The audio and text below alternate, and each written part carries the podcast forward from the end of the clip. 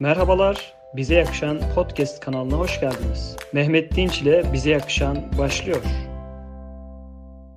Efendim hepiniz saygıyla selamlarım. Hoş geldiniz, sefalar getirdiniz. Üniversite öğrencisiydim. Anlatmışımdır bunu belki eski gruplara. Öğrenciyken kitaplara çok meraklıyım. Çok kitap okuyorum. O zaman da bu kadar kitap yaygın değil. Kitap fuarları bu kadar yaygın değil.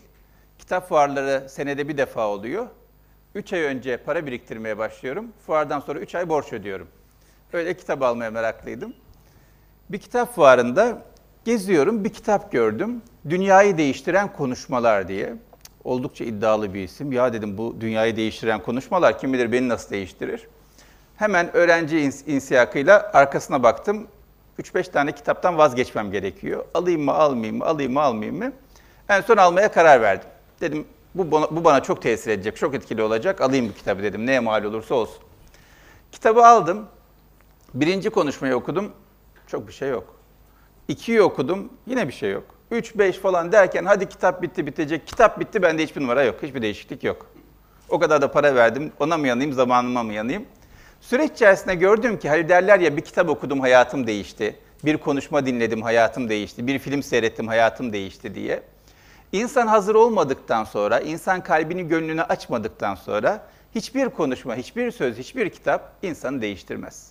Ama insan kalbini, gönlünü, ruhunu açtıktan sonra bir söz çok basitçe söylenmiş bir söz olsa dahi insanı değiştirebilir. Hatta söyleyenin bile o kadar etkili olacağından, tesirli olacağından haberi yoktur ama insanı değiştirebilir. Bunu şunun için söylüyorum. Geçen sene burada çok güzel hüsnü kabul gördüm. Arkadaşlar gönüllerini, kalplerini açtılar. O yüzden bir tesir olmuşsa olmuştur. Yoksa onlar hazır olmasa ben ne söylersem söyleyeyim tesir olmayacak. Harikulade bir elektrik yakalamıştık. Bu sene de dilerim sizlerle o elektriği yakalamış oluruz. Şimdi yeni bir döneme başlıyoruz. Yeni bir dönem demek, yeni bir hayat zamanının içerisine girdik demek. Dünya değişiyor, dünya kendini yeniliyor. Zaman kendini yeniliyor, hayat kendini yeniliyor. Bütün bunların merkezindeki insan kendini yenilemezse orada bir sıkıntı var demektir. Bundan şunu kastediyorum. Yeni bir döneme giriyorsak eski insan olarak girmememiz lazım. Yeni bir insan olarak girmeye gayret etmemiz lazım. Bugün bizim için hayatımızda yeni bir cumartesi. Seminerler başladı. İlk kez geldiğimiz bir seminer belki. Yeni bir eğitim öğretim dönemi, yeni insanlar, bir sürü bir sürü yeni var. Bu yenilerin içerisinde eski ben olursam burada bir sıkıntı var. Eski tepkilerim, eski davranışlarım, eski alışkanlıklarım varsa burada bir sıkıntı var.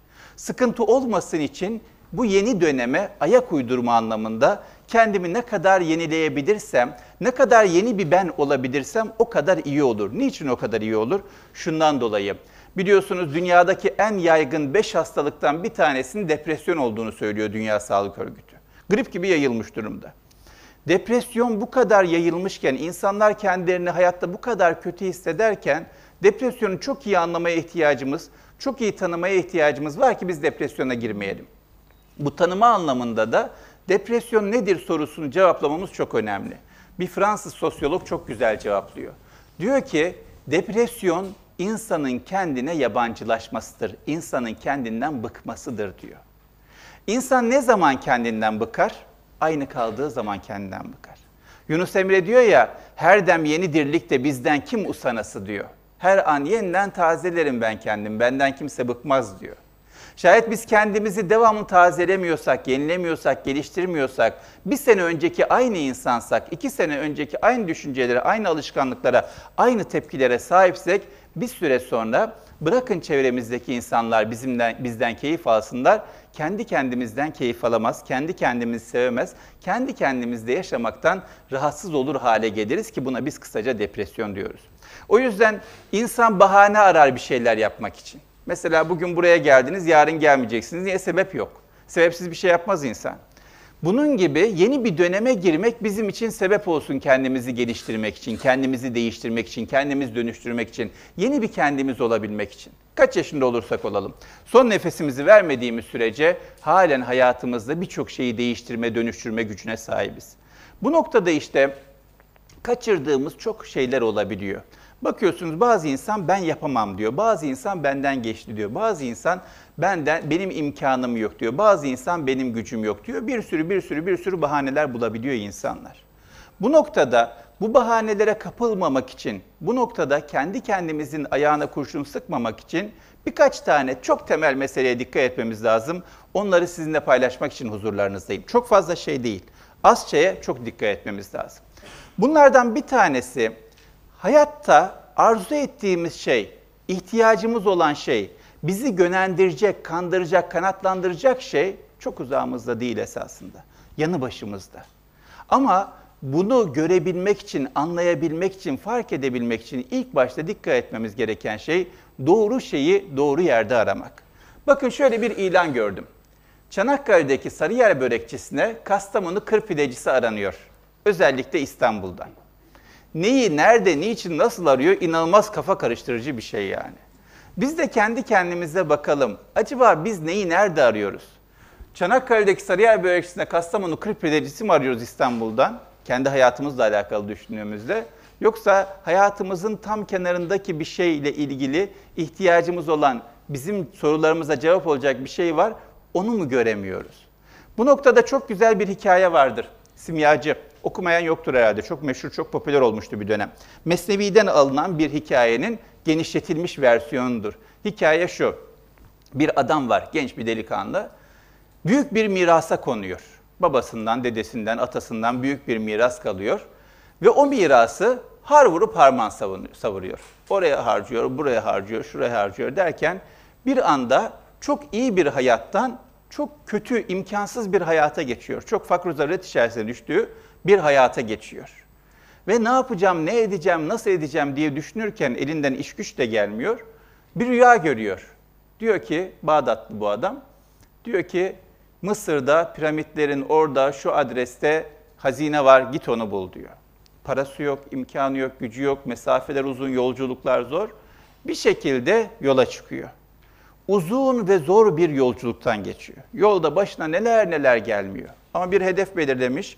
Mısır'da bir hazine var. O hazineyi bulduğum zaman beni kurtaracak. O hazineye ulaşayım diye bir hedef belirlemiş. Türlü zorluklarla karşı karşıya geldiği halde o hazinenin peşinde koşmaya devam ediyor. O zorlukların üstesinden gelmeye devam ediyor. Bağdat'a varıyor. Oranın lideri, hükümdarı sokağa çıkma yasağı ilan etmiş akşamları. Bu da haberi yok. Girmiş, sokakta geziniyor. Bir bekçi bulmuş bunu. Başlamış dövmeye. Konuşunca niye dövüyorsun, ne yapıyorsun, ben ne yaptım deyince anlamış yabancı olduğunu. Demiş ki sen ne arıyorsun burada, bilmiyor musun dışarı çıkmak yasak? Yok demiş ben bilmiyordum, Bağdat'tan geldim. Niye geldin demiş. Ya demiş ben şurayı arıyorum. Niye arıyorsun demiş. Rüyamda bir hazine olduğunu gördüm. O hazinenin peşinden oraya gidiyorum demiş. Ya demiş seninki de yaptığın iş mi demiş ya. Ben demiş 30 yıldır rüyamda görüyorum ki Bağdat'ın bilmem hangi sokağında, bilmem hangi evinin bahçesinde bir ağacın altında hazine var. 30 senedir gördüğüm halde gitmiyorum. Seninki de iş mi demiş. Adam bunu duyar duymaz şok olmuş. Çünkü tarif ettiği ev kendi evi. Bağdat'ın bilmem hangi sokağındaki, bilmem hangi evin bahçesindeki ağaç onun ağacı. Ve hemen geri dönüyor, evinin bahçesindeki ağacın altını kazıyor ve hazineyi bulup ondan sonra daha rahat yaşıyor. Burada bize verilen mesaj şu. Bazen mutluluk peşinde, huzur peşinde, onun peşinde, bunun peşinde, iyi hissedeceğimiz zannettiğimiz şeylerin peşinde çok büyük fedakarlıklara katlanabiliyoruz. Çok uzun yolculuklara katlanabiliyoruz. Çok büyük riskler alabiliyoruz ama belki de o riskleri almadan şöyle bir etrafımıza dikkatli bir şekilde baksak ihtiyacımız olan şeyin yanı, başında, yanı başımızda olduğunu göreceğiz. O yüzden kendi mesleğimizle alakalı kendimizi geliştirelim. Ama hayatla alakalı çok temel şeyleri çok dikkatli bir şekilde yapsak esasında bir sürü şeyi çözmüş olacağız. Bu noktada yeni döneme girerken çok temel olarak neyi bilmemiz lazım onların üzerinde duracağım ama çok uzaklarda aradığımız şeyler hiçbir türlü yakına gelmiyor ve böyle durumlarla karşılaşabiliyoruz. İşte birisi bu resme şöyle yorum yapmış. Ben buyum, depresyon, yorgunluk, yalnızlık, ruhsuzluk bu. Etrafım kuşatılmış, hepsi benden büyük kocamanlar ve beni sarmışlar. Ben aralarında zavallı bir şekilde kalmışım diyor. Böyle hisseden çok çok insan var. Peki Shakespeare'in bu konuda farkındalığımızı arttırma ile alakalı güzel bir sonesi var. Diyor ki Yıldızları süpürürsün farkında olmadan. Güneş kucağındadır bilemezsin. Bir çocuk gözlerine bakar, arkan dönüktür. Ciğerinde kuruldur orkestra, duymazsın. Koca bir sevdadır yaşamakta olduğun, anlamazsın. Uçar gider, koşsan da tutamazsın. Shakespeare'in söylediği önemli bir şey var. Şöyle bir dursak, kendimizi dinlesek, hayatımızı dinlesek, yeniden bir kendimize, imkanlarımıza, isteklerimize, arzularımıza, yeteneklerimize baksak alıcı bir gözle, dışarıdan bir gözle ve ondan sonra karar versek ne işe yarıyor, hakikaten ne işe yaramıyor diye. Benlikleri tanımlarken bir sürü benlik vardır. Bunlardan bir tanesi yansıtılmış benliktir. Yansıtılmış benlik şudur. İnsanların benim hakkımda söylediği şeyler. Sen çok komik bir insansın, sen çok şakacı bir insansın, sen çok neşeli bir insansın, sen çok tembel bir insansın diye bize verdikleri geri bildirimlerden oluşan benliğimize yansıtılmış benlik denir. Benliğin olmazsa olmaz bir parçası mıdır yansıtılmış benlik? Kesinlikle öyle. Çünkü insan kendisini bütünüyle göremeyebilir. Dışarıdan bir geri bildirime ihtiyaç var. Ancak bugün yaşadığımız sıkıntı benliğin olmazsa olmaz bir parçası değil yansıtılmış benlik. Benliğin tamamı haline gelmiş. Kendimizle alakalı fikirlerimizi büyük oranda başkalarının bizim hakkında hakkımızda ne dediğinden alıyoruz. Ve kendi kendimize sormuyoruz. Acaba hakikaten ben böyle bir insan mıyım? Veya ondan bağımsız olarak ben nasıl bir insanım diye sormuyoruz. Gençlerle çalışıyorum ben psikoloğum. Gençler bana geliyorlar. Özgüven problemiyle geliyorlar. Özgüven problemi nedir? İnsanın kendine güvenememesi problemidir. Ben bu gençlere soruyorum. Diyorum ki ilk kez karşılaşıyoruz. Hayatımızda ilk kez bir araya geldik. Bana kendini anlatır mısın? Nasıl bir insansın diyorum. İşte diyor ki şu okula gidiyormuş. Bırak diyorum onları bırak şu okula gidiyorsun. Boş ver bir sürü insan o okula gidiyor. Sen nasıl bir insansın? Ne özelliklerin var, ne sevgilerin var, ne ilgilerin var, ne yeteneklerin var, ne arzuların var, ne hedeflerin var. Bir kendini tanıt, anlat diyorum.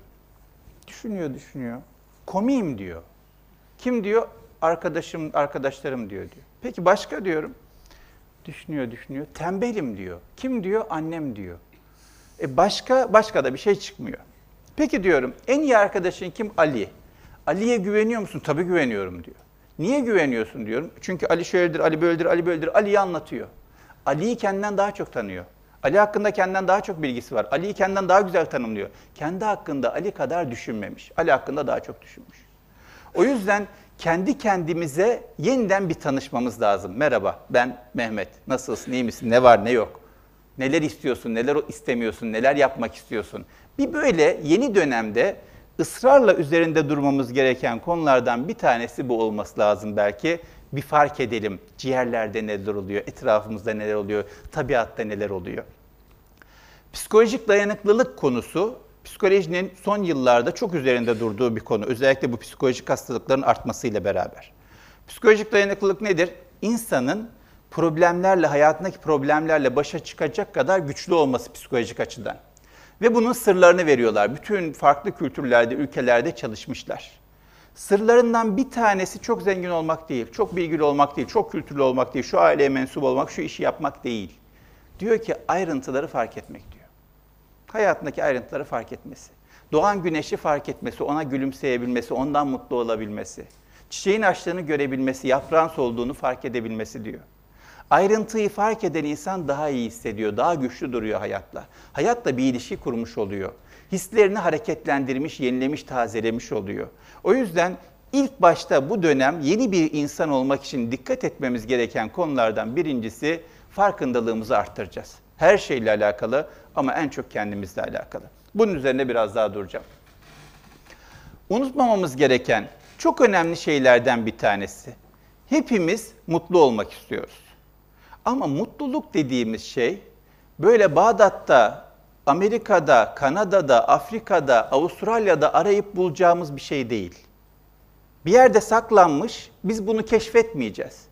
Biz bunu emek emek, gayret gayret, fedakarlık fedakarlık inşa edeceğiz hayatımızda. Ve bunun için sürece girmemiz lazım. Mutluluk kaybolmuş bir şey değil, ben yapacağım, ben inşa edeceğim. Ben hayatımda yer edeceğim buna, yer vereceğim ve bunu adım adım emek emek inşa edeceğim. Öbür türlü bir yerlerde bulacağız diye düşünürsek bitmez bir hikayenin, yarışmanın içerisine gireriz. Deriz ki üniversiteyi bitirdiğimi mutlu olacağım. Bitirirseniz hiçbir şey de olmaz. Evlenince mutlu olacağım dersiniz, evlenirsiniz hiçbir şey de olmaz.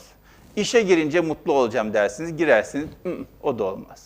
Mutluluk inşa edilir. Şu anda da inşa edebilirsiniz. Şu anda inşa ettiğiniz şeyle evlenince de devam edersiniz. İşe girince de, üniversiteyi bitirince de. Ama şu anda inşa edemezseniz ilerleyen yıllarda arayın arayın bulabilirsiniz, bulursunuz ama çok zor. Çünkü bir yerlerde kayıp bir şey değil o. Bu noktada dediğim gibi çok bir şey söylemeyeceğim size. Belli temel şeyleri söyleyeceğim. Bu dönemde yapmamız gereken en önemli şeylerden bir tanesi. Bir, kalbimizi genişletelim. Ne kadar genişletebiliyorsak, ne kadar büyütebiliyorsak, şuraya sığmaz hale gelsin, şuradaki yeri yetmesin ona. Bugün öyle bir dönemden geçiyoruz ki, öyle bir dünyada yaşıyoruz ki, kalbimiz sıkışıyor, sıkışıyor, sıkışıyor, daralıyor, daralıyor, daralıyor ve insanlara şöyle sözler söyletiyor. Diyor ki uyumak istiyorum bazı maddeleri kullanmadan diyor. İnsanın kafasını yastığa koyup rahat bir şekilde, huzurlu bir şekilde, hiçbir şeye dertlenmeden, kederlenmeden, hüzünlenmeden rahatça uyuyabildiği dönemlerden geçmiyoruz. Niçin? Çünkü algımızı maalesef kötü haberlerle çok işgal ediyoruz. Bir şekilde kötü insanların yaptıkları kötü şeyler dünyamızda iyi insanların yaptıkları iyi şeylerden daha çok yer ediyor. Ve bu ister istemez bizi daha çekingen, daha güvensiz, daha e, tedirgin insanlar haline getiriyor. İnsanlara güvenemez hale geliyoruz. Hayata sağlam basamaz hale geliyoruz. Samimi bir şekilde bütün yüreğimizle, gözlerimizle karşımızdakine gülemez hale geliyoruz. Hiç tanımadığımız bir insanla saatlerce oturamaz hale geliyoruz. Çünkü o kadar çok felaket haberleri dünyamıza giriyor ki huzursuzluğumuz arttıkça artıyor, kalbimiz daraldıkça daralıyor. Ve o kadar daralıyor ki bir sürü insan kalbimizde yer bulamadığı gibi, bir sürü hayvan kalbimizde yer bulamadığı gibi nihayetinde bir noktaya geliyoruz. Kendimiz de kendi kalbimizde yer bulamaz hale geliyoruz. Kendimiz de sevmez oluyoruz. Bakın birisi ne yazmış? Diyor ki, ben Tarkan olsam her sabah 6.30'da kalkardım. Düşünsene Tarkansın. Ne kadar Tarkan olsan o kadar iyi diyor. Önemli bir, çok önemli bir cümle bu.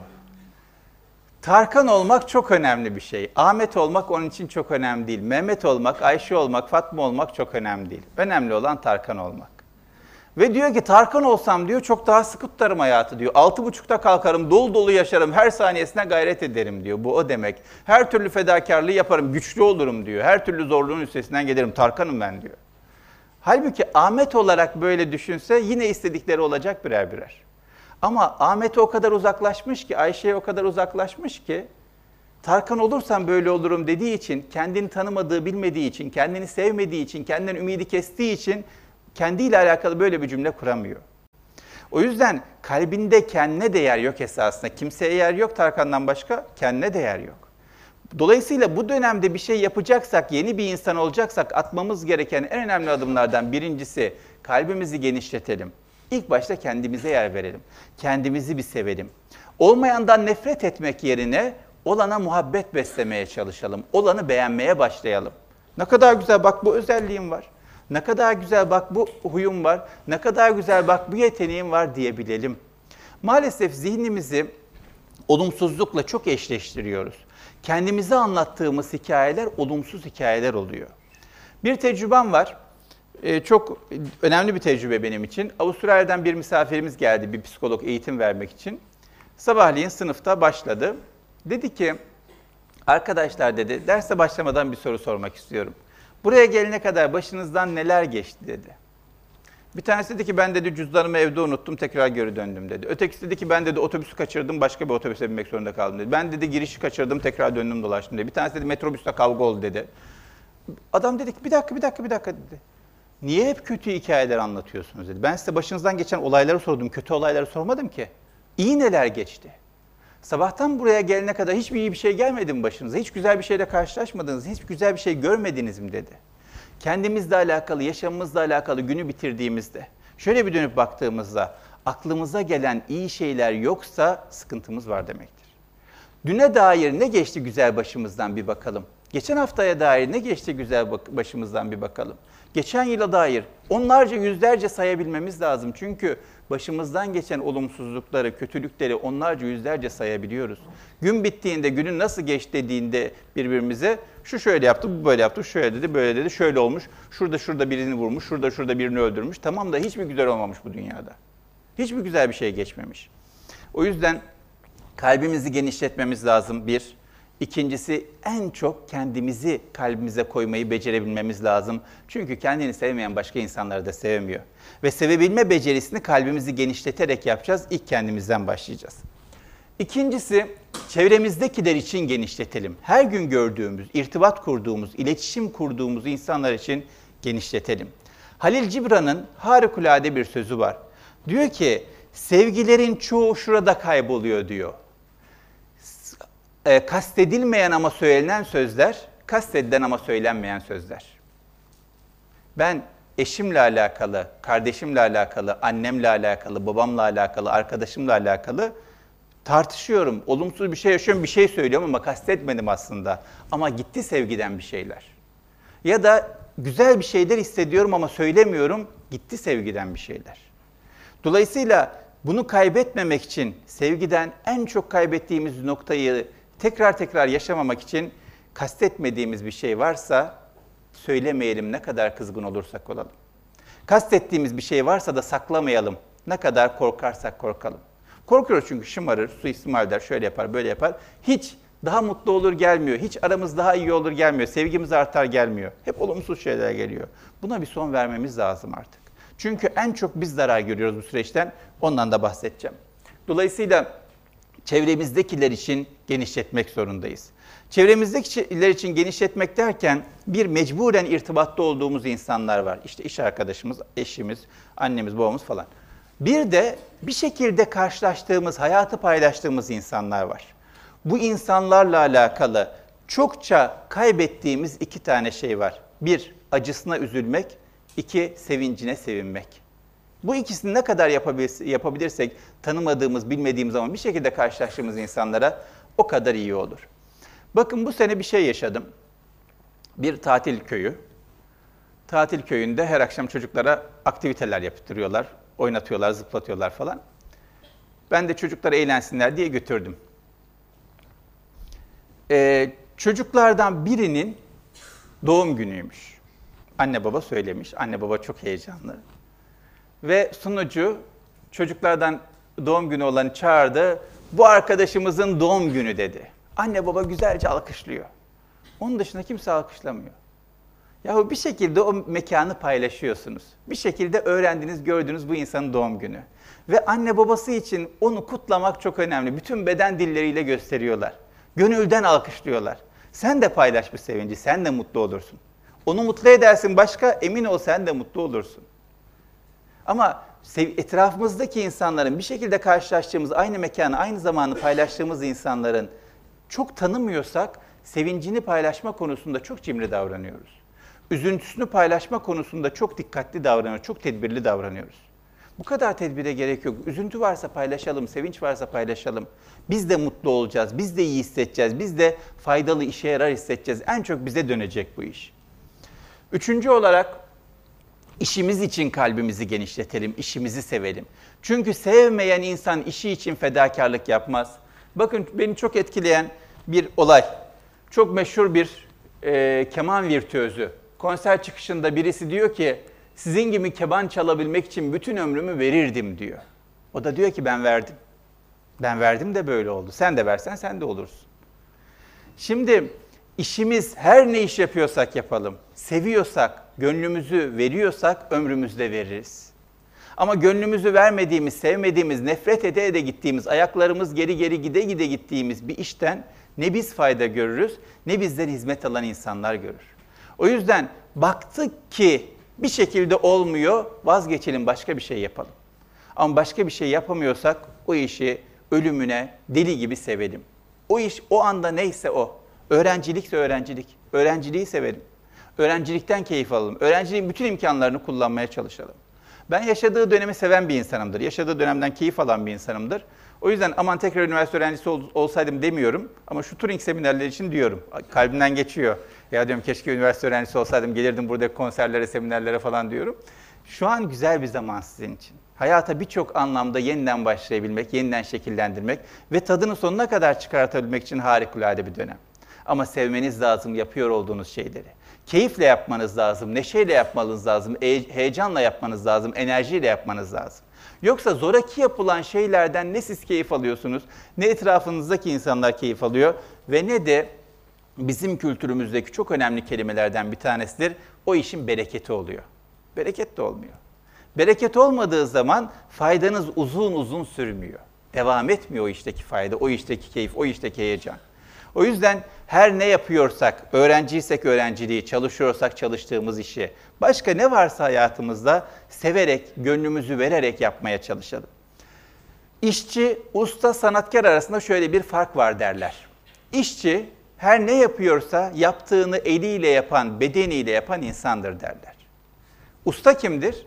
Usta yaptığı işe aklını da katan insandır. Bilgisini, tecrübesini de katan insandır. Ne yapıyorsa ona bilgisini de katar, ilerletmeye çalışır yaptığı şeyi. Peki sanatkar kimdir? Sanatkar yaptığı işe bedenini, elini, aklını ve kalbini de katan insandır. Dolayısıyla biz her ne yapıyorsak, bedenimizi katıyorsak, aklımızı katıyorsak, kalbimizi katıyorsak biz sanatkarız. Ama sadece aklımız ve bedenimizle gidiyorsa ustayız. O da bitti. Sadece bedenen buradayız. Kalbimiz, aklımız hep başka yerlerde oluyor yaptığımız ne yapıyorsak. O zaman işçiyiz başka bir şey değil. O yüzden işimiz içinde kalbimizi mümkün olduğu kadar genişletmeye, yaptığımız işi de sevmeye çalışalım. İkincisi niyetlerimizi tazeleyelim. Tam bu işle alakalı. Birincisi kalbimizi genişletelim dedik. İkincisi niyetlerimizi tazeleyelim. Ne yapıyorduk biz? Niçin buradaydık? Niçin hayatımızın bu dönemindeyiz? Yapıyor olduğumuz şeyi niçin yapıyoruz? Çok değişecek hayatımız bu niyetlerimizi yeniden tazelersek. Bakın bir hikaye var. Bir adamcağız yolda giderken bir inşaatın yanından geçiyor. Üç tane işçi görüyor. Birinci işçi bir taşı alıyor, duvara koyuyor ama böyle hayatına nasıl bıkmış, nasıl bıkmış, nasıl üzgün, nasıl mutsuz. Ötekisi alıyor, koyuyor falan öyle. Üçüncüsü böyle bir heyecanlı, enerjik ama o da taş koyuyor. Yaptığı farklı bir şey yok. Üçü de taş koyuyor ama bir tanesi acayip enerjik, bir tanesi öyle kendi halinde, ötekisi acayip mutsuz. Gidiyor birincisinin yanına diyor ki ne yapıyorsun diyor. Diyor görmüyor mu diyor duvara taş döşüyorum diyor. Ötekisine gidiyor sen ne yapıyorsun diyor. Görmüyor mu diyor duvar örüyorum diyor. Bu üçüncü neşeliye gidiyor sen ne yapıyorsun diyor. Diyor ki asırlarca kalacak bir sanat eseri inşa ediyorum diyor. Üçünü yaptığı da aynı şey. Ama niyet çok değiştirdi heyecanı enerjiyi çok değiştirdi. Duruşu çok değiştirdi. Biz ne yapıyoruz? Günü mü kurtarıyoruz? Haftayı mı kurtarmaya çalışıyoruz? Dönemi bitirmeye çalışıyoruz? Sınıfı mı geçmeye çalışıyoruz? Yoksa kendimiz içinde, insanlık içinde çok önemli adımlar atacak bir sürece mi giriyoruz? Ona göre enerjimiz artacak ya da azalacak. Ona göre heyecanımız yetmeyecek ya da heyecan almak zorunda kalacağız. Dolayısıyla kendi kendimizi niyet konusunda da bu dönemde zorlamamız lazım. Bu dönemde yapıyor olduklarımızı niye yapıyoruz? Yeniden büyütelim hedeflerimiz, niyetlerimizi tazeleyelim, heyecanımızı artıralım. Ne kadar arttırırsak o kadar iyi gelecek bize. Bakın öbür türlü ne oluyor? Yazmış diyor ki 6 aydır işsizim, gözaltı torbalarım gitti, saçlarım gürleşti, cildim düzeldi, anksiyetem bitti. Yaşlanıyordum sanıyordum meğer çalışıyormuşum diyor. Şimdi işinden keyif almazsa bir insan, sabah işe gittiğinde maaş için çalışırsa böyle olur tabii. Maaş için iş yapılmaz. Yani para kazanmanın 50 bin tane yolu var. Karnını doyurmanın 50 bin tane yolu var.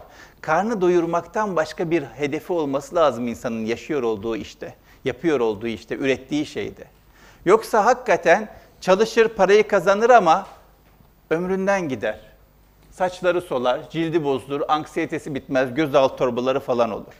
Çalışıyorum sanmıştım, yaş, yaşlanıyorum sanmıştım, çalışıyorum der bir noktada da. O yüzden arkadaşlar niyetlerimizi tazelemek zorundayız. Yapıyor olduğumuzu niçin yapıyoruz? Sınıf geçmek için okunmaz ya. Üniversite diploması sahibi olmak için okunmaz. Sadece bir diploma için okunur mu insan? Veya İşte burs alayım diye bu kadar seminer dinlenmez yani. Başka yolları var burs almanın. Daha kolay burs veren yerler var. O yüzden arkadaşlar niyetlerimizi tazeleyelim. Niye yapıyoruz, niye geliyoruz, niye dinliyoruz, ne öğrenmeye çalışıyoruz, hayatımızda ne değişsin istiyoruz. Öbür türlü böyle şeylerle çokça karşılaşırız. Bir diğer mesele.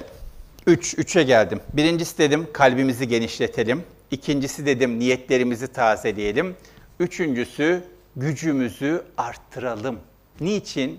Çünkü yeni bir insan olmak emek ister, sabır ister, fedakarlık ister. Niyetlerimizi tazeleyip o niyetleri yerine getirmek emek ister, sabır ister, fedakarlık ister.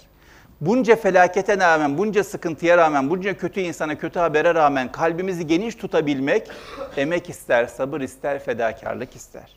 O yüzden zorlanacağız. O yüzden mücadele etmemiz gerekecek. O yüzden sıkışacağız, bunalacağız, daralacağız. O yüzden yorulacağız, yorulacağız yani. Buna hazır mıyız? Hazır olmamız lazım. Gücümüzü ne kadar arttırırsak o kadar bu işlerin üstesinden gelebileceğiz. Ama emeksiz olsun dersek olmayacak, emin olun olmayacak. Sabretmeden olsun, sabırsız olsun, bir an önce gelsin derseniz olmayacak. Fedakarlık yapmadan gelsin derseniz olmayacak. O yüzden bu üç net sahip olmak için gücümüzü arttırmamız lazım. Çünkü her şeyin bir bedeli var. Güzel şeyler güzel oldukları için daha fazla bedel ödememiz gerekiyor. Daha çok emek vermemiz gerekiyor. Daha çok sabretmemiz gerekiyor. Daha çok fedakarlık yapmamız gerekiyor. O yüzden bir şey için emek veriyorsanız çok iyi, değecek buna emin olun. Çok emek vermek gerekiyor. Daha da iyi, daha da güzel bir şey bulacaksın demek. Bu sene Türkiye'yi şöyle bir gezdim. İşte İstanbul'dan çıktık. Geyve, Taraklı, Göynük, Kütahya, Afyon'da Bülent Beyler'le karşılaştık. Isparta, Antalya öyle bir her gittiğimiz yerde bir gün kaldık. Isparta'da bir köy şöyle bir şey yapmış. Normalde gül ekiyorlarmış, gül dikiyorlarmış. Gül olmayan yerler boş kalmasın diye lavanta yapmışlar orada. Sonra o lavanta işi büyümüş. Bir anda bayağı bir sektör haline gelmiş. Sonra bu Instagram çıkınca Instagram'da lavanta tarlalarının resimlerini çekmişler. Hanımefendiler dünya kadar paylaşmışlar. Orası böyle turistik merkeze dönüşmüş. Isparta'da bir köy. Dünya kadar insan gidiyor. Orada işte dünya kadar sahne dekor kurmuşlar. Sandalyenin yanında lavantalar arkada resim, kapının yanında lavantalar arkada resim, masanın yanında lavantalar arkada resim, bir sürü bir sürü dekor. Lavantanın yağını, balını, kreminin, dondurmasını her şeyini yapmışlar. Akıl alır gibi değil. Neyse e, benim eşim de böyle yağlara falan bitki yağlarına meraklıdır. Dedi ki buradan lavanta yağı alalım ama fabrikasyon bir şey almayalım dedi. Dedi ki lavanta yağı almak istiyoruz ama fabrikasyon bir şey almıyoruz diye sordum oradaki birisine. Dedi ki babam dedi şu an evin arkasında lavanta yağı çekiyor. Gidin oradan alın dedi. Gittik adam hakikaten daha yeni lavantaları kaynatmış. Koca bir devasa bir kazanda evin arkasına sistem kurmuş. Lavanta yağı yapıyor, açıyor. Lavanta yağı taze taze dökülüyor. Bir yandan da bana anlatıyor. ilk kez karşılaşmıştı adamdan. Lavanta yağı nasıl yapılır onu anlatıyor. Diyor ki bu kazanı diyor yakıyorsunuz, lavantaları koyuyorsunuz. 70 ton lavantadan bir kilo yağ çıkıyormuş. Pardon 70 kilo, 70 ton değil. 70 kilo lavantadan bir kilo yağ çıkıyormuş. Ee, bunun dedi iki yolu var dedi. Bir tanesi bu yol. İşte buradan damıtıyoruz, şöyle buhar veriyor, şöyle yapıyoruz, böyle yapıyoruz. Bayağı bir şeyler anlattı. Çok anlamadım. Ama uzun bir süreç. Ondan sonra yağ oluyor dedi. Bir de dedi, bunun kısa yolu var dedi. Soğuk buharı basıyorsun çat yağ oluyor dedi. Ama dedi dünyada dedi her kolay şeyin hayrı bereketi olmaz ya dedi. O yolun da bereketi yok. Lavanta yağındaki bütün faydalı şeyler gidiyor o yolda dedi. O yüzden ben uzun yoldan yapıyorum dedi. Şimdi bayağı bir ders aldım ben. Bir daha söylesenize bunu dedim. Neyi dedi? Lavantayı nasıl, bir daha mı nasıl yaptım dedi. Yok dedim, yok demin söylediğinizi. Ne dedim ki ben dedi. Dediniz dedim, dünyada kısa yoldan yapılan hiçbir şeyin hayrı bereketi olmaz. Heh, evet dedi, olmaz dedi. Bak lavantada görüyoruz dedi. Çok önemli bir şey söyledi bana, farkında değil ama ben onu bir kenara yazdım. Evet, dünyada kısa yoldan geldiğimiz şeylerin çok da uzun vadede hayrını, bereketini göremeyebiliriz. Genelde uzun yıllar devam edecek şeyler uzun yoldan oluyor. Kısa yoldan olmuyorlar. Kısa yoldan gelen kısa yoldan gidiyor. Haydan gelen huya gider diye bir söz vardır ya.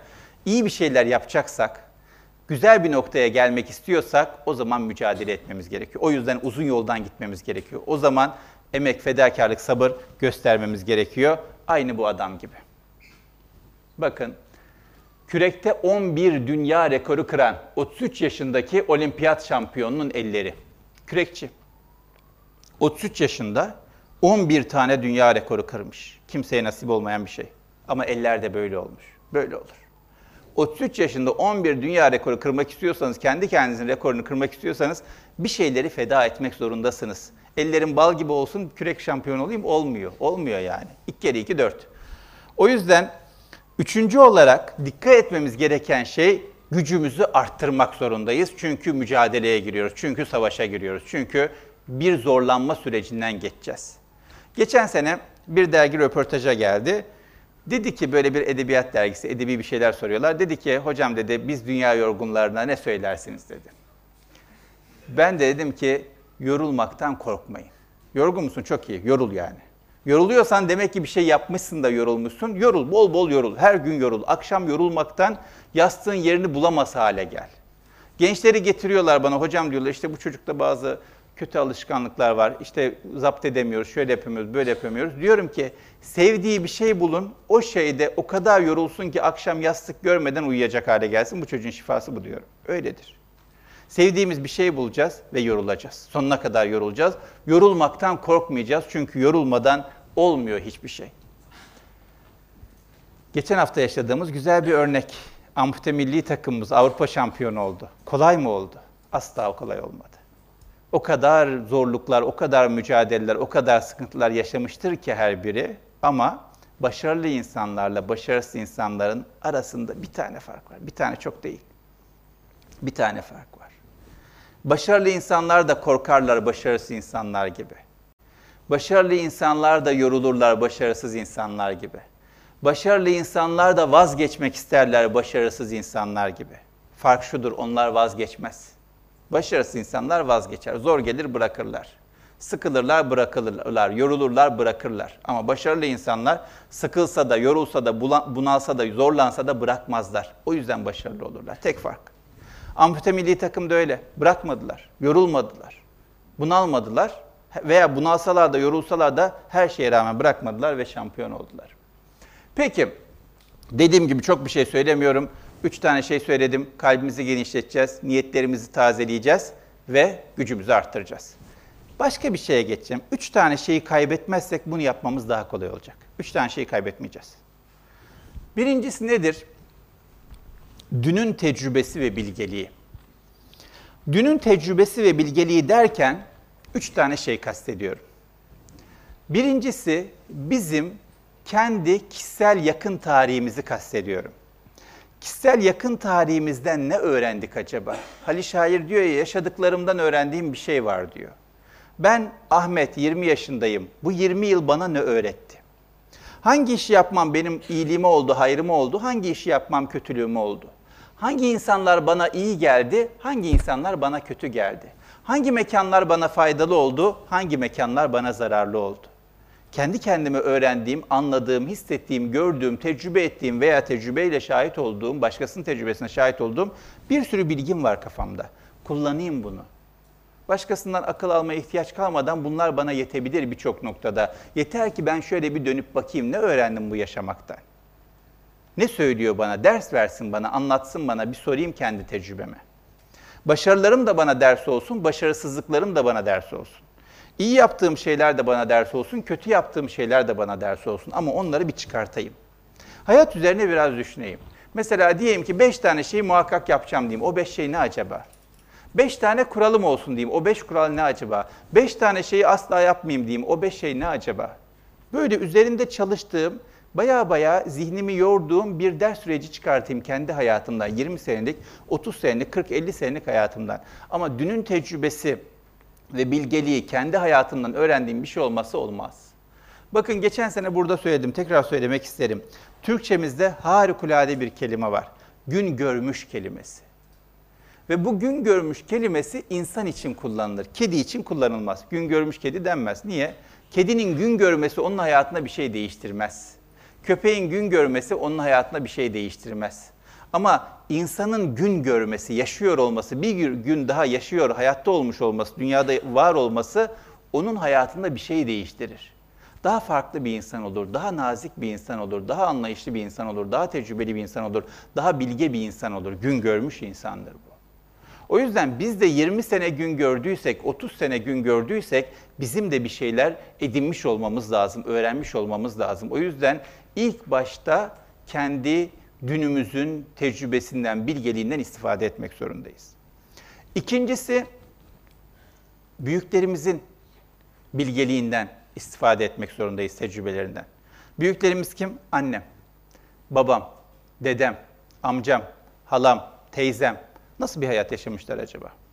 Ne tür zorluklarla karşılaşmışlar? Nasıl üstesinden gelmişler? Ne tür hayat tecrübeleri biriktirmişler? Neyi yaptıklarına sevinmişler, neyi yaptıklarına pişman olmuşlar? Bir sürü insanın biyografisini okuyoruz, annemizi babamızı tanımıyoruz. Bir sürü insanın hayatını tarih tarih biliyoruz, dayımızdan teyzemizden haberimiz yok. Dedemizi bilmiyoruz. Narratif terapi diye bir terapi ekolü vardır. Benim de e, Türkiye temsilciliğini yaptığım. Der ki şayet bir insanın kendi hayatından güç alabileceği örnekler bulamazsak annesinin hayatına gideriz.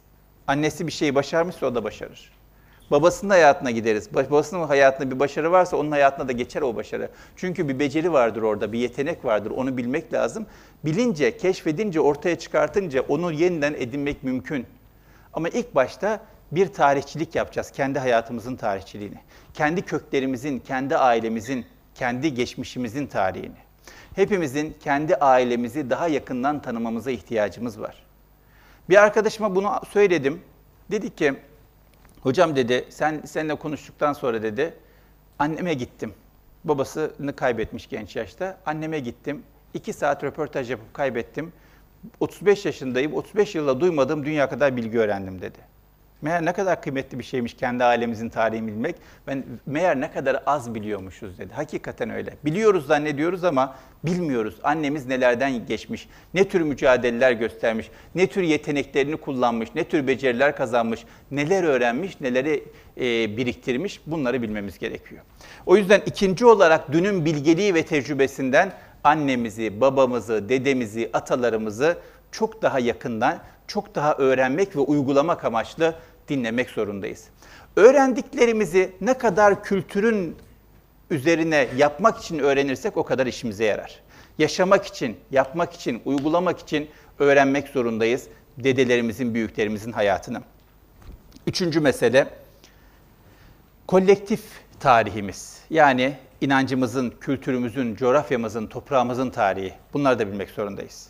Bu topraklarda neler olmuş, büyüklerimiz neler yapmış, ait olduğum inanç, ait olduğum kültür, ait olduğum bilgi birikim bana ne söylüyor? Neyi yap diyor, neyi yapma diyor. Mesela bakın Dante'nin çok güzel bir sözü var.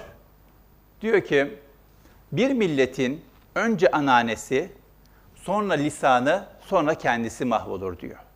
Kendisi mahvolmadan önce ötekiler mahvoluyor, sonra kendisi de mahvoluyor. Onlar mahvolunca kendisi ayakta kalamıyor diyor bizim kültürümüzün, bu toprakların belli kavramları var, kelimeleri var. O kavramlar korkarım ki kayboluyor. Kaybolursa biz de kaybolacağız. Biz de yok olacağız. Biz de mahvolacağız. Neler mesela? Şu kelimeler ne kadar dünyamızda, ne kadar dilimizde, ne kadar gönlümüzde? Veya yeni nesil bu kelimeleri ne kadar biliyor, kullanıyor, farkında, yaşıyor? Anlamını bilmeden yaşamak mümkün değil zaten. E, anlamını bir şekilde bileceğiz. Dilimize gelecek, gönlümüze girecek ki hayatımıza da girsin. Bakın sebat kelimesi ne kadar önemli bir kelimedir. Olmadan olmaz. Şefkat kelimesi, rikkat kelimesi, iffet, metanet, kanaat, dirayet, metanet, şecaat, fütüvvet, mürüvvet, emanet, merhamet, bereket, vefa, tedebbür, tevazu, teenni, isar, haya, tevekkül, tefekkür. Daha da uzattır bu kelimeler. Benim bir anda aklıma gelenleri yazdım. Şu anda görmediğim, tarihi eser gibi bir yerlere saklanmış. Bunları bilen insanları müzelere falan kaldıracağımız bir hale gelmiş maalesef. Halbuki bir sürü kişisel gelişim kitapları yazılıyor ya, atın hepsini. Şunlara sahip olsanız kişisel olarak geliştiniz. Bambaşka bir insan oldunuz. Dünyanız değişti. Dünyayı değiştirdiniz. Sadece dünyanız değişmez. Bu kelimelerle dünya da değişir.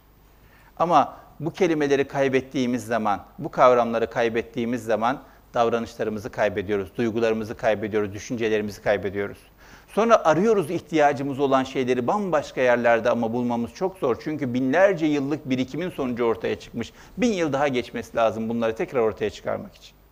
O yüzden çok fazla değil. Şunlar. Şunları yeniden gündemimize getirelim. Kolektif tarihimizde bize verilen mirası yeniden keşfedelim. Onlar bize neler öğretiyorlar, neler söylüyorlar, neler bırakmışlar. Mirasımızı keşfedelim. Evimizin önündeki bahçede ağacın altındaki hazine uzağa gitmeye gerek yok. Ama ilk başta şu kelimelerden başlamamız lazım. Üç tane şey söyledim. Bir tanesi dünün bilgeliği ve birikimi. İkincisini söylüyorum, bugünün anlamı. Kaybetmememiz gereken şey. Bugünün anlamı, yapıyor olduğumu niçin yapıyorum? Bakın yazmış diyor ki, alarmın çalmayı bitirdiğinde diyor işe gitmek zorundasın çünkü uykuda ölmedin diyor. Keşke ölseydin. Çünkü tekrar işe gitmek zorundasın. İnsanlar böyle bir halet ruhiyeyle yaşıyorlar. Böyle bir halet ruhiyeyle işe gidiyorlar. Böyle bir halet ruhiyeyle bunları yazıyorlar. Yani ölmenin işe gitmekten daha tercih edilir olduğu bir dönemden geçiyoruz. Okul yazıyorsunuz Google'a, okul beni hasta ediyor, okul beni intihara sürüklüyor, okul beni hayattan soğutuyor vesaire vesaire geliyor. Ve insanlar şöyle şeyler yazıyorlar. İnşallah kar yağar, her taraf tıkanır, yollar, yola çıkamayız, okula gitmem, işe gitmem. Niye? O kadar lanet bir şey yani. Ya da inşallah işte hava çok soğuk olur veya hasta olurum, yataktan çıkamam, işe gitmem, okula gitmem. Bu kadar yaşamaktan soğuyarak, okumaktan soğuyarak yaşıyoruz. Böyle olmasın için işte bir anlam sokmamız lazım yaptığımız işe. Çok haklısınız böyle yazanlar. Anlam yoksa hakikaten çekin.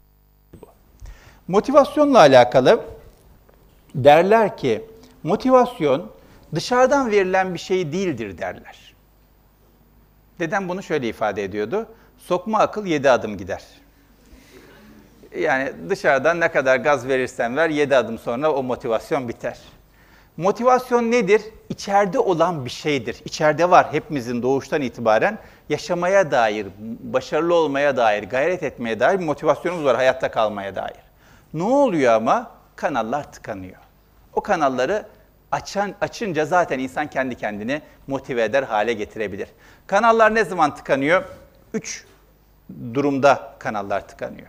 Birincisi, en önemlisi, insanın yaptığı şey kendisi için anlamlı değilse o kanallar tıkanıyorlar. Bunu bileceğimde ne olacak?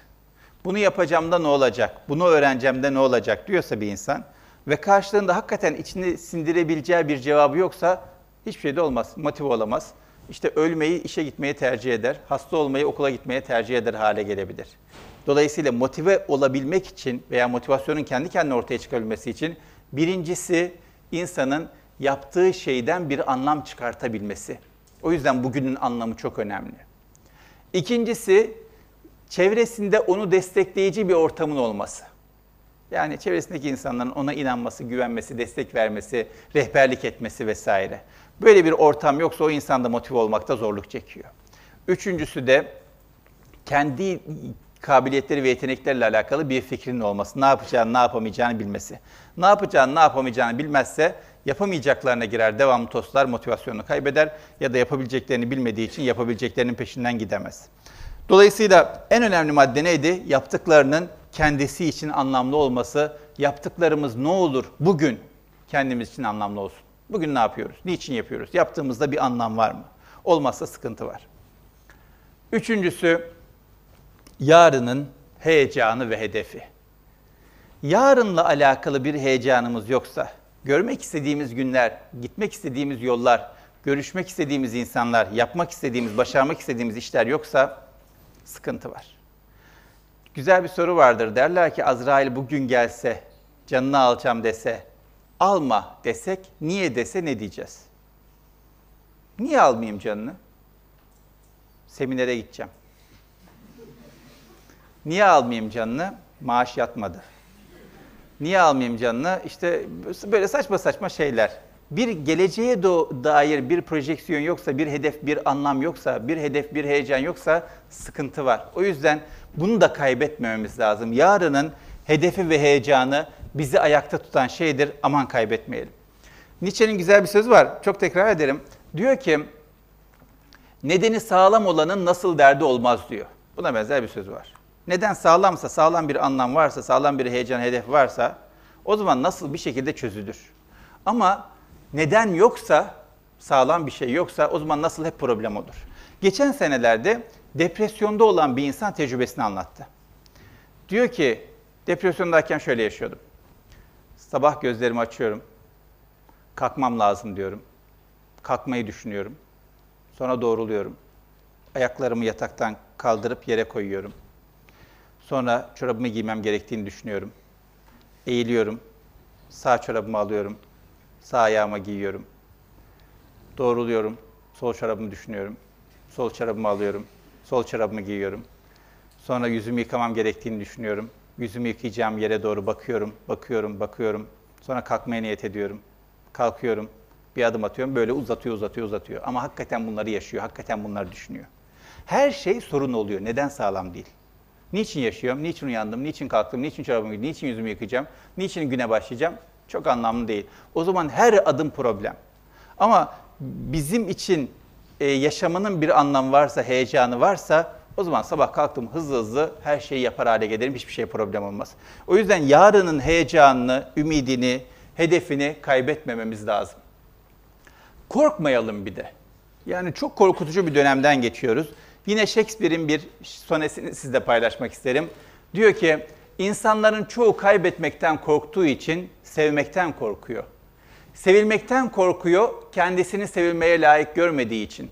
Düşünmekten korkuyor, sorumluluk getireceği için. Konuşmaktan korkuyor, eleştirilmekten korktuğu için. Duygularını ifade etmekten korkuyor, reddedilmekten korktuğu için. Yaşlanmaktan korkuyor, gençliğin kıymetini bilmediği için. Unutulmaktan korkuyor, dünyaya iyi bir şey vermediği için. Ve ölmekten korkuyor aslında, yaşamayı bilmediği için. Bunların hepsi yaşamaya dönük sanatlar. Bunları yapabilirsek o zaman yaşamaktan da korkmayacağız, ölmekten de korkmayacağız, konuşmaktan da korkmayacağız, davranmaktan, ilişki kurmaktan, paylaşmaktan da korkmayacağız. Ama şu anda korkularla çevrilmiş, anksiyetenin çok yüksek olduğu bir dönemden geçiyoruz. Daha duru görebilmek lazım. Şimdi korkmayalım diyoruz ya, korkmamanın önemli faktörlerinden bir tanesi üzülmekten, ağlamaktan da korkmamak. Bazı insan üzülmemek için eleştirileceğim, yanlış yapacağım, şunu yapacağım, bunu yapacağım. Üzülmeyeyim, risk almayayım, hiçbir şey yapmıyor. Aristo diyor ya, e, eleştirilmekten korkuyorsanız hiçbir şey söylemeyin, hiçbir şey yapmayın, hiçbir şey olmayın diyor. Var olmayın dünyada. Yoksa muhakkak ona da eleştirilir yani.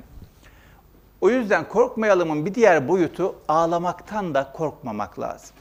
Ve hayata yeniden bakacak, yeniden anlamaya çalışacak cesarete sahip olmak lazım. Bakın Düş Oyunu diye bir kitapta şöyle bir şey geçer. Bir gün bir çocuğa sormuştum, denizler neden tuzludur diye. Babası uzun bir sefere çıkmış bir denizci. Çocuk hemencecik cevap verdi. Denizler tuzludur çünkü denizciler durmadan ağlar. Neden denizciler böyle ağlarlar ki? Çünkü dedi, yolculukları hiç bitmez. Onun için mendilleri hep direklere asıp kuruturlar. Yine sordum, ya niçin insanlar üzgün olunca ağlar? Çünkü dedi, daha duru görebilelim diye gözlerin camını ara sıra yıkamak lazım. Ağlamaktan, incinmekten, kalp kırıklığından korkmamak lazım. Çünkü zaman zaman hayatı, olayları ve insanları belki de kendimizi daha duru görebilmek için gözlerimizi bir temizlememiz lazım. Kalbimizi temizlemenin yolu gözleri temizlemekten geçiyor olabilir. O yüzden üzülmekten, incinmekten, kırılmaktan korkmadan yaşıyor olmaya devam etmemiz lazım. Niçin? Kendimiz için. Bakın diyor ki birazcık iyi niyetle bir sürü şey çözülebilir. Yine güzel bir kitap bölümü. Diyor ki mantık oyunları, övünmeler, hesaplar, ideolojiler, kuramlar tüm bunlar gerçeği gözleriyle gözlemlemeyi bilmeyenler içindir. Duru bakamayan, ağlayamayan insanlar içindir. Ve şu gezegende yaşayanların çoğunluğu da bunu yapamaz. Neden bilmem ama böyledir. Halbuki kim olsa biraz iyi niyetle başarabilir. Kim olsa birazcık iyi niyetle başarabilir diyor. Çok bir şey gerek yok dediğim gibi az şeyi çok bilmemiz gerekiyor. Birazcık iyi niyetle birçok şeyi başarırız. Ama iyi niyet göstermekten de korkuyoruz. Kandırılırız, aldatılırız, ihanete uğrarız diye. Varsın olsun. Sevmemekten daha kötü bir şeydir çünkü ihanete uğramak. Aldatılmaktan daha kötü bir şeydir sevememek. Bakın Anne, Anne Maria Schimmel diye çok meşhur bir oryantalist vardır. Türkiye'de uzun yıllar kalmış. Diyor ki çok güzel bir söz. Belki de bu dünyada en büyük, en şiddetli bela ve ızdırap sevilmemek değil, sevememektir diyor. Kendimi koruyacağım, kalbimi koruyacağım diye, kimse beni aldatmasın, kandırmasın, incitmesin diye sevemez hale geldiysem, kendime yapabileceğim en büyük kötülüğü yaptım demektir. O yüzden bu en çekilmez ızdırabı her şeye rağmen çekmemek için kandırma ihtimaline rağmen, aldatılma ihtimaline rağmen iyi niyetimizi hep koruyalım. Biz gülelim karşımızdaki gülmesin. Biz selam verelim karşımızdaki almasın. Biz nazik olalım karşımızdaki kaba olsun. Biz iyilik yapalım karşımızdaki kıymet bilmez olsun. Hiç önemli değil. Ben kendim için yapacağım. Çünkü yaptığımdan en çok ben mutlu olacağım. Öbür türlü çekilmez bir azabın içerisine girerim. Ömer Seyfettin'in Yüksek Gökçeler kitabı vardır. Muhakkak okumuşsunuzdur. Hikayeyi tekrar hatırlatayım. Genç yaşta dul kalmış bir hanımefendi, maddi varlığı yerinde. Bir baş dönmesi başlıyor. Doktora gidiyor. Diyor ki çok yüksek topuklu ayakkabı giyiyorsunuz. Bunları çıkartın diyor. Hanımefendi çıkartıyor yüksek topuklarını. Ama sonrasında başına gelmeyen kalmıyor. Aşçısını hırsızlık yaparken yakalıyor. Şoförünü hizmetçisiyle yakalıyor. Bahçıvanını para çalarken yakalıyor. Onları atıyor, yenisini arıyor, başkaları geliyor. Bir sürü bir sürü sıkıntı yaşıyor. Sonra yeniden yüksek ökçeleri giymeye başlıyor. Diyor ki başım dönüyor ama kalbim yorulmuyor, boş ver diyor. Karşımızdakinin suistimal edeceğini bilsek de biz iyi niyetle yaklaşalım problem değil. Bizim için, kendimiz için. Kalbimizin yorulmasından daha kötüdür. Başımızın e, daha kötü değildir başımızın dönmesi. Kalp yorgunluğu, sevemez hale gelmez, gelmek, güvenemez hale gelmek her şeyden beter bir ızdıraptır. Ama burada çok önemli bir şey var. Hedef dedik, heyecan dedik, ümit dedik, ideal dedik vesaire ya. Biraz doğru bir şeylerin peşinden gitmek lazım. Bakın güzel bir söz var. Diyor ki dikenine katlandığın şey dua et gül olsun. Başka bir şey olmasın. Değmez bir şey olmasın. Abuk subuk bir şey olmasın. Yolun sonunda geldiğin zaman bu muymuş diyeceğim bir şey olmasın. Dikenine katlanıyorsun madem ona değsin.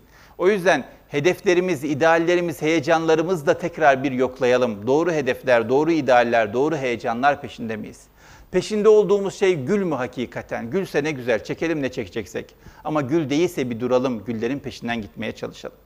Öbür türlü mutlak bir pişmanlık bizi bekler. Bir noktaya geliriz, geri dönemez de hale geliriz ama bir sürü şey geçmiş olur.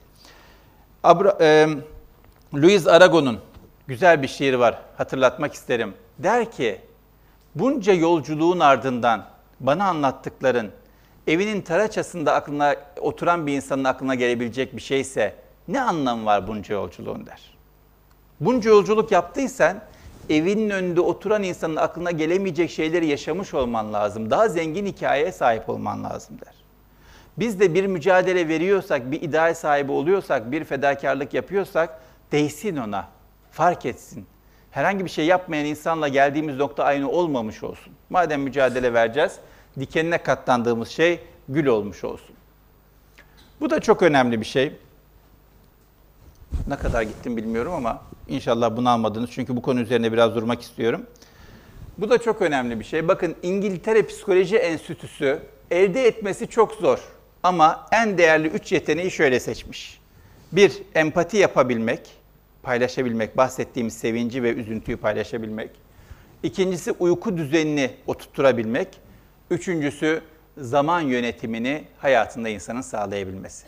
Çok zor ama bunu yaptınız mı birçok şey kendi kendine çözülüyor.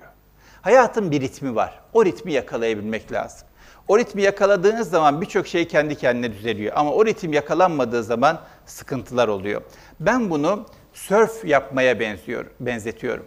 Çok güzel bir söz var. Diyor ki hayatta dalga bitmez. Sörf yapmayı öğrenin diyor.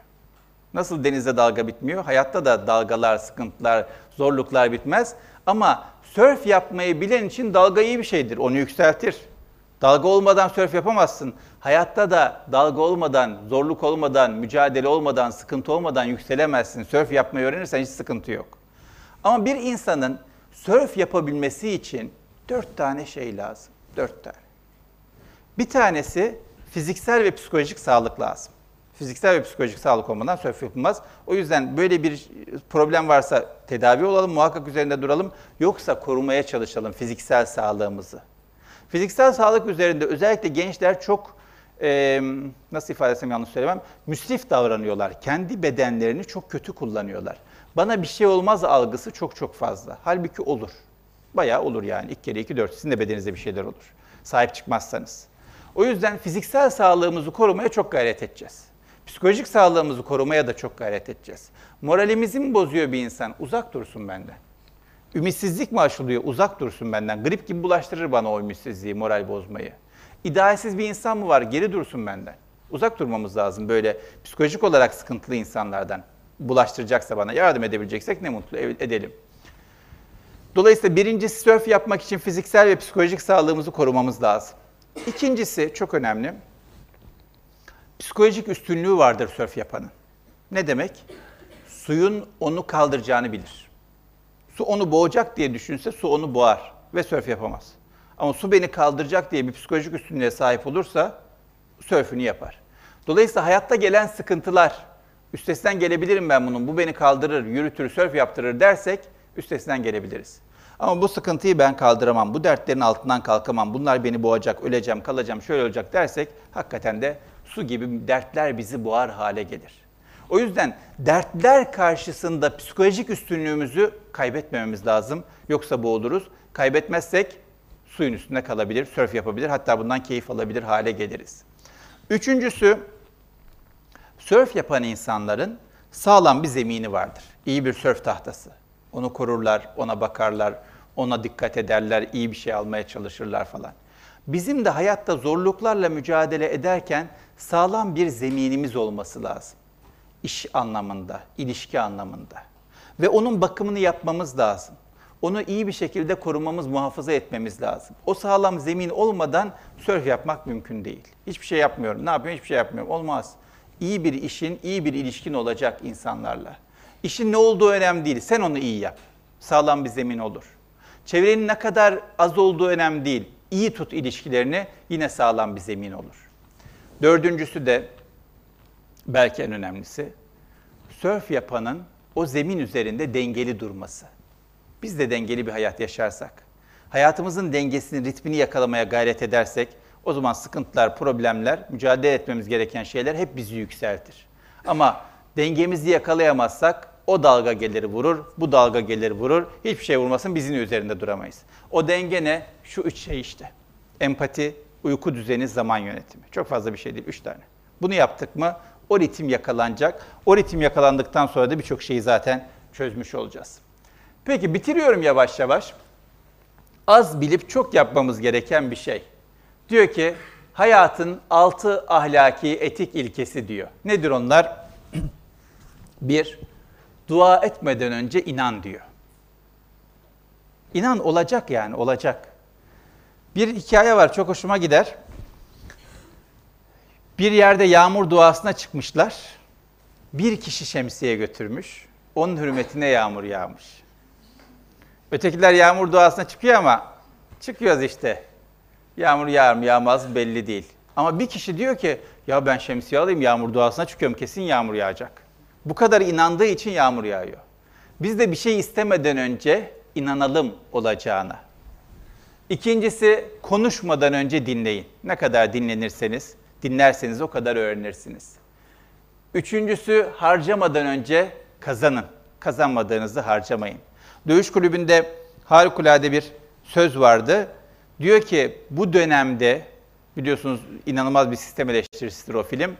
Diyor ki bu dönemde diyor sahip olmadığımız parayı sevmediğimiz insanları etkilemek için ihtiyacımız olmayan şeylere harcıyoruz diyor. Sahip olmadığımız bir para var, kredi kartından harcıyoruz. Sonra ödeyeceğiz onu. Niçin? Sevmediğimiz insanları etkilemek için. E ne alıyoruz? İhtiyacımız olmayan şeyler alıyoruz diyor. Gerek yok buna diyor. Onun yerine doğru olan ne? Önce kazanalım, sonra lazım olan şeye harcayalım. Yazmadan önce düşünelim. Bu da çok önemli. Özellikle bu sosyal medyada, özellikle WhatsApp'ta, özellikle mesajlarda ne olur düşünmeden yazmayalım. Çünkü karşımızdaki gerçek insan, karşımızdaki hakikaten yazdıklarımızdan olumlu ya da olumsuz etkileniyor. Bakın suya bile kötü söz söylendiğinde sistem bozuluyor. Hayvanlara kötü söz söylendiğinde sistem bozuluyor. Elmaya kötü söz söylendiğinde sistem bozuluyor. İnsana kötü söz söylendiğinde sistem bozulmaz mı? Bozuluyor. Karşımızdaki insan yazdığımıza dikkat edelim. Atom bombasını atan adam atom bombası atmış, yüz binlerce insanın hayatını karartmış. Dünya tarihinin en zalim eylemlerinden biri. Hayat boyu kendi kendine mutlu mesut yaşamış, torunlarıyla oynamış, çocuklarla devam etmiş falan. Niye? Görmedi çünkü onlar. O yüzden hissedemiyor ne zarar verdiğini. Soruyorlar pişman mısın? Yok diyor ben görevimi yaptım diyor. Çok da rahat yani adam. Yazarken karşımızdakini görmediğimiz için hissedemiyoruz onun hissedebildiklerini. Ama hissedelim karşımızda bir insan var. O yüzden dikkatli yazalım. Sosyal medyayı kullanırken özellikle. Özellikle WhatsApp gruplarında birisiyle tartışırken üslubumuzu, e, terbiyemizi, hassasiyetimizi kaybetmeyelim çünkü karşımızdaki hakikaten incinebiliyor. Bir diğer mesele bitirmeden, bırakmadan, pes etmeden önce dene. Tekrar dene. Olmadı bir daha dene. Olmadı bir daha dene. Ve ölmeden önce yaşa. Zaten konumuz da bu. Yanı başımızda bir hayat var. Onu yaşayacağız ölmeden önce. Halen imkanımız varken, halen şansımız varken. Bitiriyorum.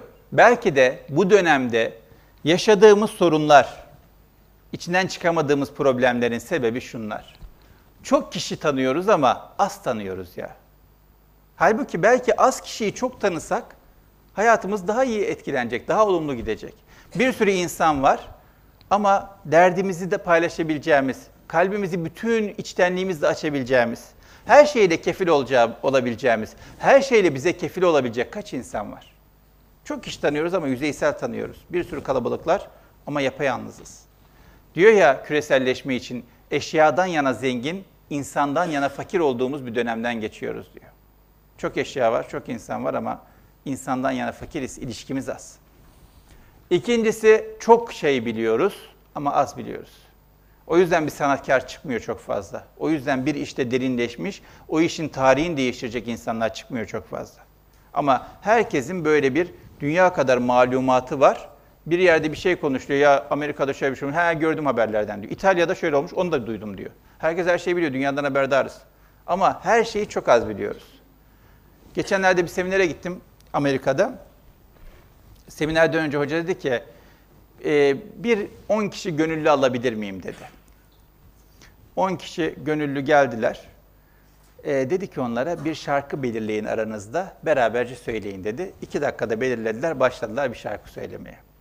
Dedim kendi kendime, ya dedim ben böyle Türkiye'de böyle bir seminerde bunu yapsam, 10 kişi gönüllü gelin, ortak bir şarkı belirleyin, beraberce söyleyin baştan sona desem, acaba hangi şarkı söylenir, bulabilirler mi ortak bir şarkı ve sonuna kadar söyleyebilir miyiz? Genelde nakaratını biliyoruz şarkıların. Genelde başını biliyoruz. Yani böyle doya doya sonuna kadar bildiğimiz türkülerin, şarkıların sayısı bile çok çok çok çok azaldı. Ama bir sürü şarkının başlığını, nakaratını falan biliyoruz yani ritmini biliyoruz. Belki de az şeyi çok bilsek daha iyi olacak. Çok işi az yapmamız. Oraya gidiyoruz, buraya gidiyoruz, şununla konuşuyoruz, buraya buraya iyiyiz, şöyle yapıyoruz, böyle yapıyoruz. Bir sürü iş var ama az az az az ucundan ucundan ucundan. Belki her şeyi bırakıp bir şeyi dibine kadar yapsak, sonuna kadar yapsak çok daha iyi olacak bizim için. Çok şeyi az istememiz. O da olsa iyi olur, bu da olsa iyi olur, bu da olsa. Yok ya bir şey iste çok iste ama çok iste deli gibi iste. Rüyana girsin. Kaç şey rüyamıza giriyor? Rüyamızda taşıdığımız kaç heyecanımız, hedefimiz, hayalimiz var? İstiyoruz yani şu yabancı dil de öğrenmek istiyoruz, şurayı da gezmek istiyoruz, bunu da öğrenmek istiyoruz, şunu da başarmak istiyoruz falan filan. Bir sürü şey istiyoruz ama ne kadar istiyoruz? Söylüyoruz aklımızda var, az istiyoruz. Çok istesek belki değişecek. Ya da çok istiyoruz, az yapıyoruz. Bir tane danışanım vardı. Hiç böyle okumakla, çalışmakla, fedakarlık yapmakla, emek vermekle alakası yok. Bir hayalim var mı dedim. Var ya dedi. Ne dedim? 25 yaşında Lamborghini'm olsun istiyorum dedi. İyi dedim 30 olsa olmaz mı? Çok geç dedi. 30 çok geç. 25 yaşında ama ne yapacağım bunun için hiçbir şey yapmayacağım yani. Çok istiyorum ama hiçbir şey yapmıyorum. Olmaz. O yüzden hayatımızı şu çerçevede bir daha düz düşünelim. Çok tanıdığımız insanlar olsun hayatımızda. Çok iyi bildiğimiz konular olsun hayatımızda. Çok yaptığımız işler olsun hayatımızda. Çok istediğimiz şeyler olsun hayatımızda. Çok istediğimiz şeylerle alakalı da çok çok şey yapalım. Hayatımızın dengesi bir hayli değişecek. Çok güzel bir resim.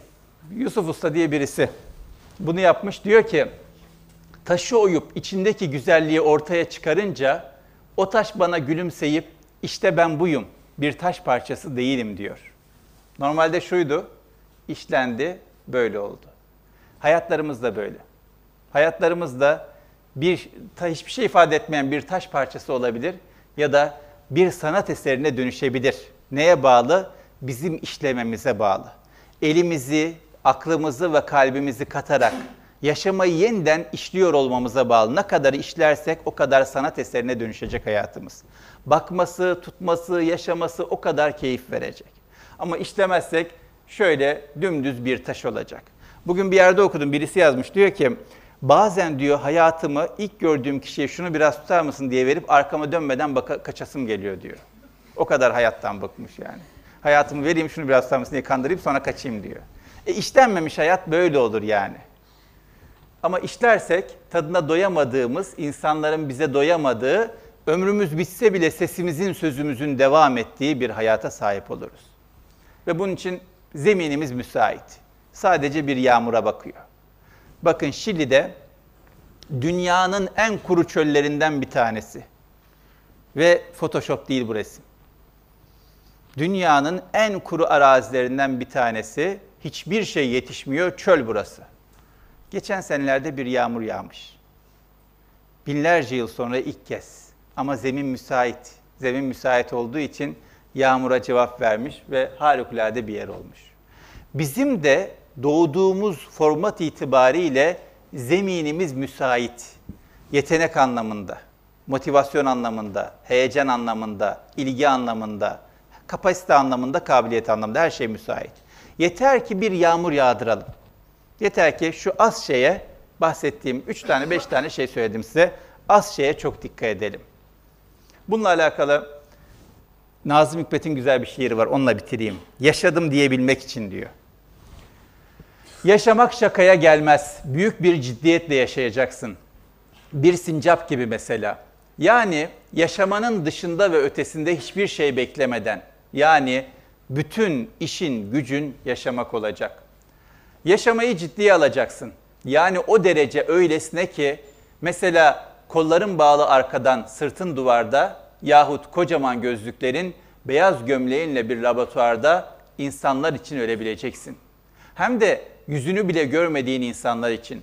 Hem de hiç kimse seni buna zorlamamışken. Hem de en güzel, en gerçek şeyin yaşamak olduğunu bildiğin halde. Şiir devam ediyor. En son diyor ki yaşadım diyebilmek için. Yaşadım diyebilmek için arkadaşlar şu taşa biraz emek verip sanat eseri haline getirmemiz lazım. Kolay mı? Değil. Değer mi? Fazlasıyla değer. Kolaylıklar diyorum. Teşekkür ediyorum beni dinlediğiniz için.